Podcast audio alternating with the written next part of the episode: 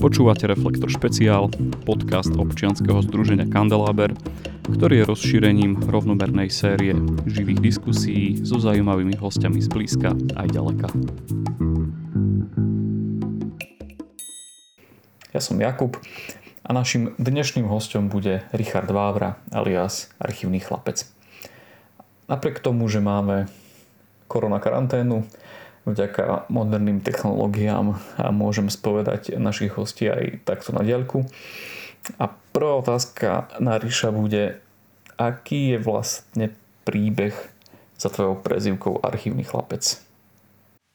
Ahoj, ja som Richard, archívny chlapec a pozdravujem všetkých poslucháčov tohto podcastu.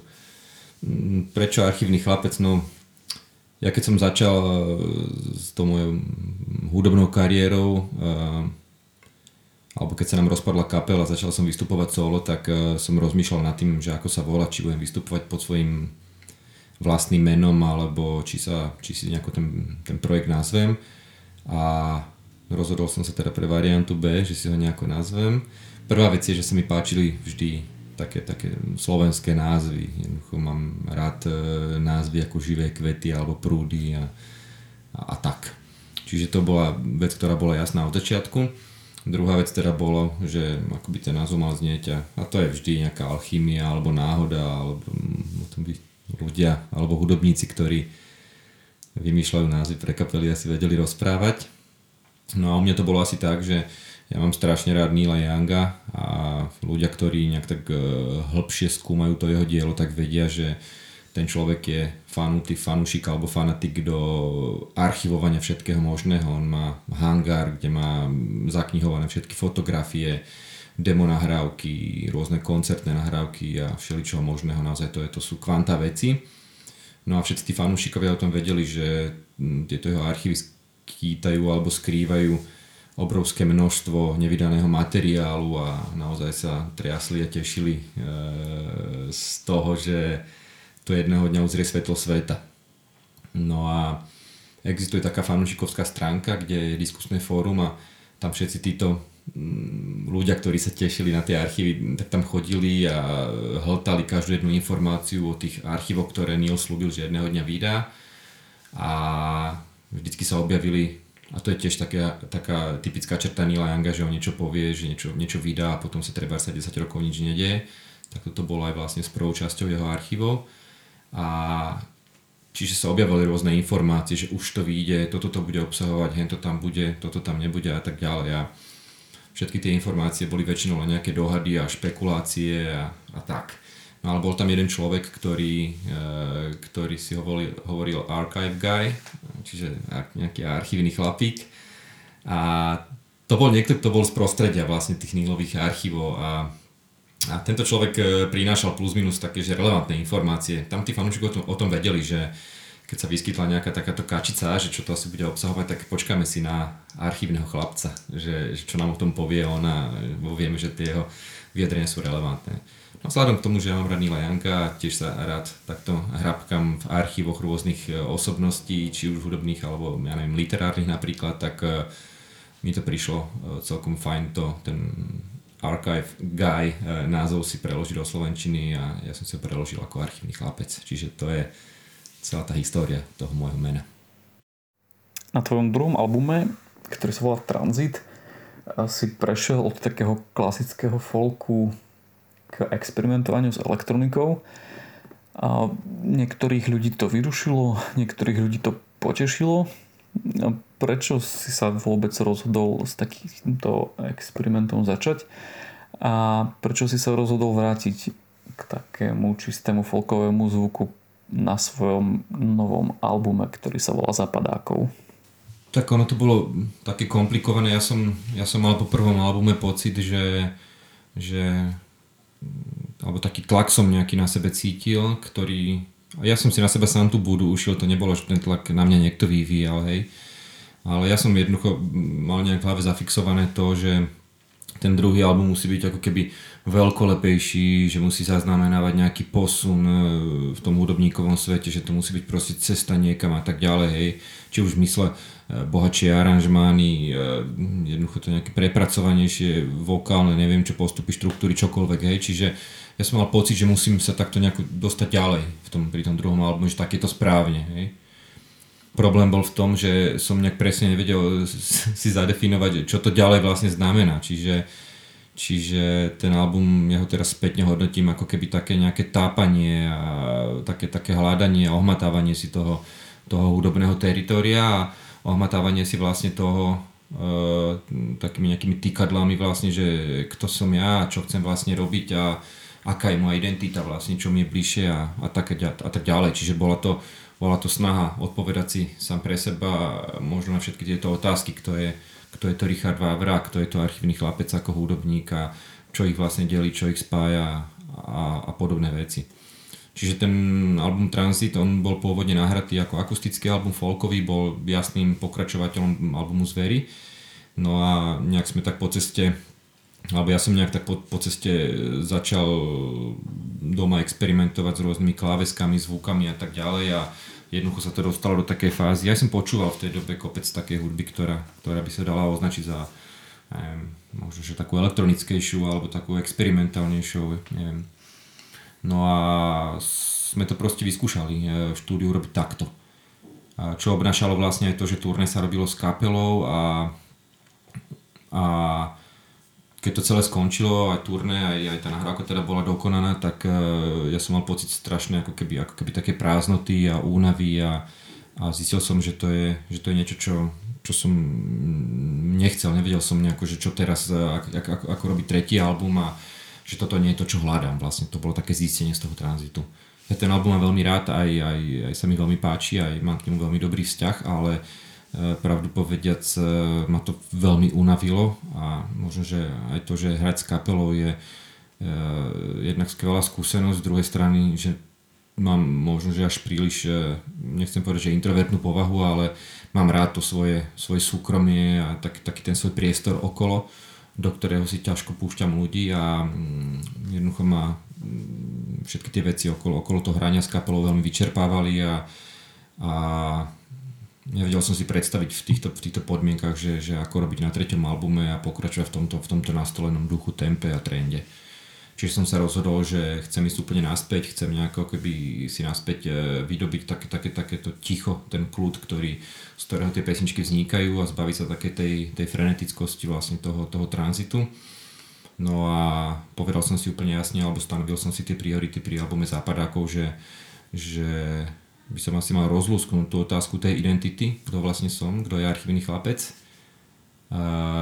čo ho formuje, alebo aká hudba je mu vlastná vlastne a nejaká v tom albume sa odráža nejaká snaha o také nejaké nájdenie tej vlastnej identity a také takéto hm, prehodiť výhybku na tú kolej, na ktorej sa cítim dobre a adekvátne k svojmu, k svojmu veku a svojmu nejakej, nejakej tej, tej životnej situácii, v ktorej sa nachádzam tranzit je o tom a teda zapadákov je o tom a tranzit e, bol ako keby hľadaní toho, čo som nakoniec na tom zapadákove našiel. Na zapadákove ma obzvlášť potešila pieseň, ktorú si nahral tak nezvyčajne na ukulele. Uh, spievaš v nej o takom uh, asi bežnom dni, keď obliekate, obúvate deti ráno v rannom zhone ale práve to ukulele ma veľmi, veľmi potešilo, pretože mám veľmi rád album Ukulele Songs od Eddieho Vedera. A moja otázka znie, že či tento album poznáš a či si sa ním nejakým spôsobom inšpiroval? Uh, tak všeobecne Eddieho Vedera poznám. Uh, samozrejme poznám Pearl Jam, že to asi každý, kto zažil 90. roky. Uh, a ich albumy, albumy sa stále dajú počúvať, aj keď je pravda, že už to nejako nesledujem, ale e, nejak som sa vlastne k tej solovej tvorbe dostal zase asi ako väčšina cez, cez soundtrack filmu Into the Wild, čo bol krásny film a ten soundtrack bol naozaj vynikajúci. No a cez to som nejako zaregistroval vlastne aj túto jeho ukulele nahrávku a keď teda pravda je taká, že, že som ju nikdy nejak extra nepočúval párkrát som sa to pokúšal, aj, aj teda som si ho pustil ten album, ale, ale nejako zmizol medzi, medzi ostatnými nahrávkami, ktorých ja počúvam kvantum. A pokiaľ ide o tú inšpiráciu vlastne, tak, e, tak to ukulele sa tu u mňa e, v obývačke na gauči povalovalo už dlhšiu dobu a, a raz keď sme išli na dovolenku lietadlom, tak som rozmýšľal, ako dokážem stráviť 10-12 e, dní niekde bez gitary, tak ukulele bola jediná vec, ktorú mi nízko rozpočtové aerolinky umožnili tam napchať do tých, do tých konkrétnych rozmerov, tak mal som nejaké také predpripravené skeče, nejaké materiály vlastne a, a tak. No ale späť tej inšpirácii, e, ja som počúval v tej dobe, keď vznikala tá pesnička dosť album, ktorý mi teraz vypadol názov, ale je to nový album od Amandy Palmer a ona okrem toho, že hrá na klavír, tak e, hrá dosť aj na ukulele, používa má tam jednu krásnu pesničku. A to, ani možno, to bola asi skôr taká povedzme, že inšpirácia k tomu, prečo som stiahol po ukulele, ale teda jeden z tých dôvodov bol aj ten, že samozrejme, keď máš v dispozícii len gitaru a hlas, tak e, treba byť asi trošku vynaliezavý, že ako, ako to celé oživiť, ako to nejako urobiť tak, aby, aby ten album nebol, nebol nudný, aby tam sa tam trošku niečo dialo a malo to nejakú farebnosť a dá tomu inú perspektívu. Čiže Amanda Palmer skôr ako Eddie Vedder, ale aj toho mám rád. Zhruba v tomto čase uh, si mal byť podľa pôvodných plánov na takom malom turné naprieč našou krajinou. Avšak kvôli tejto kríze, uh, kvôli karanténe, sedíme všetci doma na zadku a mal si teda zavítať aj k nám do Bardejova Nakoniec sa to celé muselo presunúť a na neurčito. Aké je to pre teba byť celý čas doma a aké je to pre teba sedieť v karanténe, ako, ako vyzerá taký bežný deň archívneho chlapca teraz v týchto časoch? Tak uh, ešte nie. nie je to až také zlé, jak eh, by sa mohlo javiť a zvládame to, myslím si, aj s celou rodinou veľmi dobre. Uh, takto ja, ja nechcem povedať, že, že si to ako nejako užívam alebo niečo podobné. Samozrejme stále nad nami vysí ten mrak tej, tej krízy, tej karantény, ťaživej ekonomickej situácie, nikto nevie, ako to bude dlho trvať možno, že ja neviem, môžeme sa stať, že prídeme o prácu alebo že ochorieme alebo čokoľvek, čiže, čiže to, to sú proste fakty a, a to sa môže jednoducho stať, čiže toto mám stále tak nejak na pozadí a treba s tým rátať a je to hrozba, je to tu. Z druhej strany som dostal k dispozícii e, strašne veľa voľných dní, tak nie tak úplne voľných, pretože pracujem z domu, ale, ale mám rozhodne toho voľno viacej, než, než zvykne mať normálne cez rok mám možnosť byť viacej s rodinou, venovať sa veciam, na ktoré som absolútne, absolútne nemal čas. Konečne spím dobre a nemusím stávať aj o 6 ráno a, a takéto veci. Čiže, čiže tá kríza nám toho dosť vzala, ale taktiež nám niečo, niečo zaujímavé dala. Čiže som si upratal život. Máme, máme také, že dobré rutiny, dobré návyky. Ako vyzerá môj, môj normálny deň, no keď sa vyložene nepracujem, lebo prácu z domu, ale normálne mm, z každé ráno stávame, spoločne raňajkujeme celá rodina, čo sa nám až tak úplne cez rok nedarí. Dobre varíme, dobre sa stravujeme, jazdím na bicykli, naozaj pochudol som nejako, čiže čo ma prekvapuje. veľa čítam, veľa hrám na gitári, venujem sa aj takým, takým, takým veciam, že si zahrám PlayStation Trebars, na čo som mal ťažko čas počas roka, čiže píšem, píšem veľa textov, rozhodol som sa, že album západákov doplním aj takými nejakými písanými, písanými textovými útvarmi, nechcem to nazvať príbehmi povedzme, Čiže máme takéto nejaké kreatívne, kreatívne záľuby, robím takéto rozhovory ako napríklad tento s tebou. Uh, skladáme si pucle a tak trávim spolu čas a pijeme pivo, tu nás v lokálneho pivovaru. Trávime čas spolu a celkom je to také pokludné obdobie, zatiaľ je všetko v poriadku a nič vážne sa nedieje a ten trend tiež neukazuje, že zatiaľ teda, že by mala prísť tá, tá očakávaná katastrofa, čiže hovorím odhľadnúť od toho, o tom mraku, ktorý nad nami stále vysí, tak uh, by som povedal, že, že som už dlho nejaké, že lepšie obdobie nemal, no, tak paradoxne. Všetci teda prežívame také zvláštne časy, ťažké časy, ale napriek tomu je niečo z poslednej doby, o čom by si mohol povedať, že ťa potešilo, že ti urobilo radosť?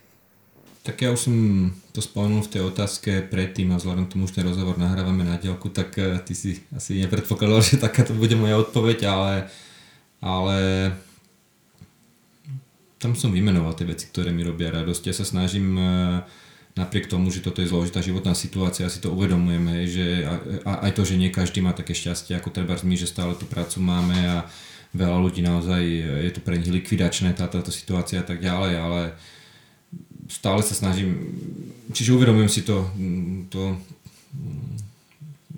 to bláto vlastne, to, do ktorého nás to celé, celé hodilo a aké ešte veci na nás možno číhajú za dverami. Toto je, toto je zrejmá vec a a nechcem teraz nejako lacno sa nad tým smiať, ale z druhej strany snažím sa nejako zostávať na tej, na tej optimistickej strane, lebo si myslím, že to je to, to, je to čo je teraz dôležité a, a, a to je to, čo je teraz podstatné. Samozrejme ani u nás to nie je úplne ideálne a len snažíme sa s tým nejako bojovať a neprepadať nejakej skepse, nejakej depresii a radovať sa naozaj z maličkosti a, a hovorím, nájsi, našli sme si zrazu čas na veci, na ktoré sme predtým čas nemali a tak ďalej a tešia nás také, také, také somariny naozaj bežného typu, to, že mi klíčia papričky na, na okne a, a, a tak, že je vonku pekne a že nám kvitnú slívky na dvore a, a, a tak ďalej, čiže takto nejako sa to snažíme takouto optikou na to pozerať. A na záver ešte jedna folková otázka.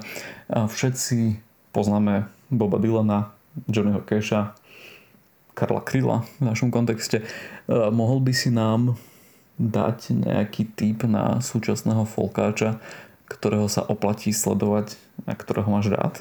Tak tých ľudí by asi bolo viacej, eh, čo mám, čo je taký môj eh, all time favorite je chlapík, ktorý sa volá Steve Gunn, aj keď to nie je úplne, že, že folk, alebo je možno taký elektrifikovaný, ale to je famózny gitarista, skvelý pesničkár a má také, že akustickejšie albumy a niektoré sú teda viacej také ako keby kapelné, elektrifikované, ale, ale...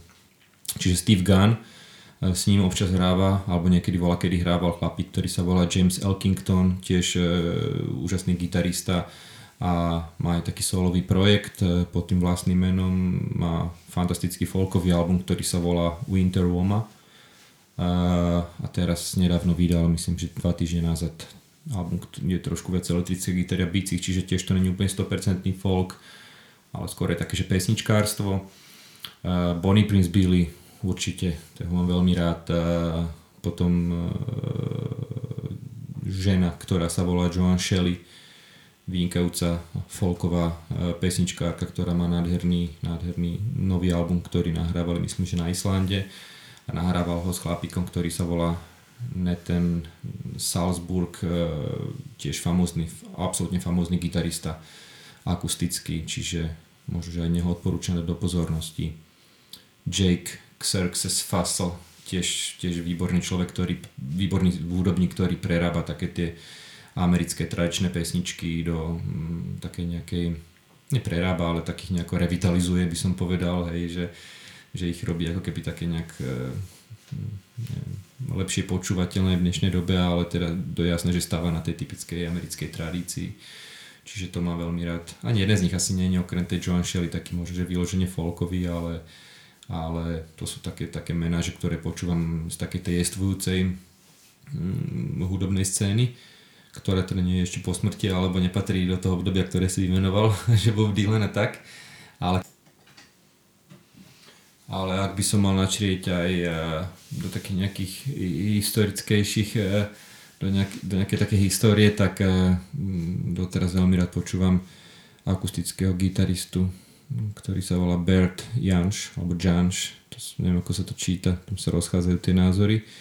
A tento chlapík inšpiroval vlastne všetkých, pokiaľ ide o akustickú gitaru, napríklad Johnny Marr ho uvádza ako, ako svoj vzor, alebo dokonca aj spomínaný Nilianka, to bol taký ten typický, neviem, či britský alebo škótsky, alebo jak sa to rozdeluje, folk a Berta Janša mám veľmi rád, to je, to počúvam dosť, čiže aj toto by som odporúčil, ešte napriek tomu, že ten človek už je po smrti a je to skôr taká historická postava, ale Neil Young o ňom povedal, že to je Jimi Hendrix akustické gitary, tak oplatí sa aj na, na ňo pozrieť. Veľmi pekne ďakujem za všetky tvoje odpovede. Som rád, že sa nám e, podarilo zorganizovať e, tento rozhovor, tento podcast aj napriek tomu, že nás delí celá krajina a každý sedí doma e, vo svojom byte. Toto bol Richard Vaura alias Archívny chlapec. Veľmi pekne ďakujem ešte raz. Ďakujeme a ešte raz pozdravujem všetkých poslucháčov tohto podcastu. Toto bol podcast občianského združenia Kandeláber. Viac o nás nájdete na www.kandelaber.sk.